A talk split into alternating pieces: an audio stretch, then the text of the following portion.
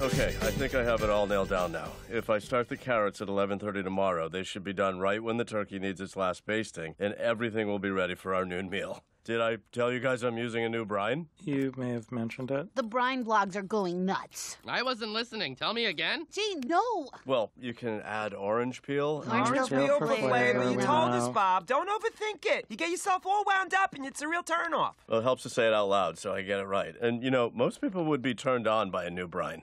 Bob, Bob, Bob, Uh, what? I need your help. I was supposed to go to my sister's for Thanksgiving, like I do every year, but now my mom's flying in, so it's easier for my sister to pick her up and then come to my place to have dinner. Oh, how fun! How many people are you having? I don't know, my sister, husband, my mom, my mom's new slightly age inappropriate boyfriend. It's not fun, Linda. I gotta cook and what? Uh, set out plates, right? Is that what you do? I don't know how to do any of that stuff. You Okay. gotta come over and help me. Teddy, I, I don't know. We closed early, and I still barely have enough time to do everything I have to do for our Thanksgiving. I have a new brine I'm trying, and uh, I, I was thinking about spatchcocking. Spatchcocking with those hips, honey? No. Jane, it's when you take the backbone out of the turkey and you press it flat. It cooks more evenly. I thought women had to deal with unfair body expectations. Bob, come on, I'm desperate here. I'm asking you. Help me out.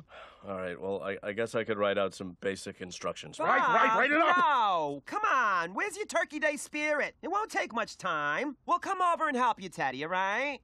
Fine, Wah, wah. Louise. You're coming too, Miss Missy. Many hands make work easier, or something. blah, blah, to you, Louise. Yeah, that's not how it goes. You sound ridiculous.